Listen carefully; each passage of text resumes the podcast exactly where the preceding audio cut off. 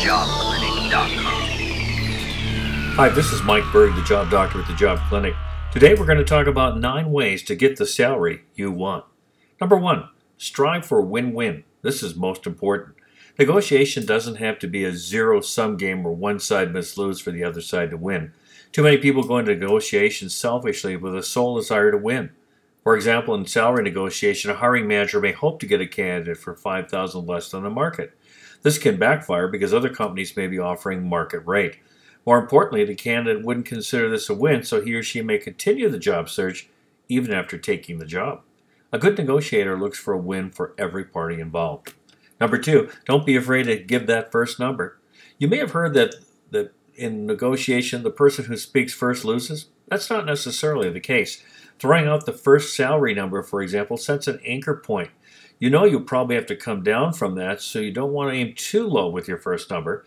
This allows you to set a number close to what you reasonably think the number should be, rather than the other party setting an anchor number that is significantly lower than what you had in mind.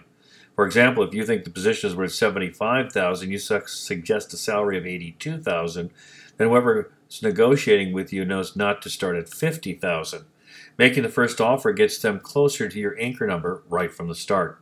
And number three, do your research. For tip number two to be effective, you must be reasonably sure that the anchor number you begin is accurate. Never go into any negotiation without sufficient information.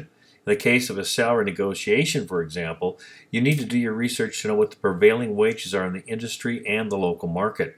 You should also know what someone with your experience and background is really worth.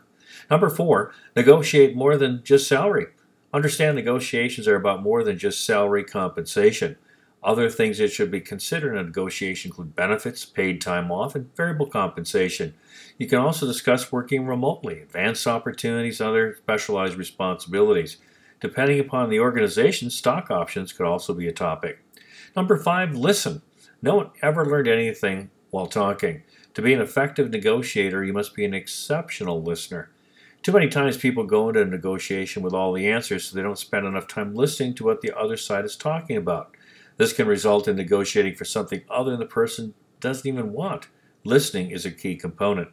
Number six, clarify. Once you've done a good job of listening, the next step is to clarify the other party's request. It's okay to say, just to make sure I understand this, this is what you're looking for. Number seven, problem solve. Work with the other party to find a resolution for any areas of disagreement, to allow both of you to walk away feeling like you've won something. Number eight, don't make assumptions. Never assume you know what the other person wants. Again, listening here is crucial. Go into negotiations with an open mind and be really ready to alter your stance if new information becomes available. And number nine, make a call to action. Ask for action in clear and simple terms so there are no misunderstandings. For example, if I agree to your salary request, will you accept the job offer? If you agree to other parties' terms, you want to make sure you can get closure immediately.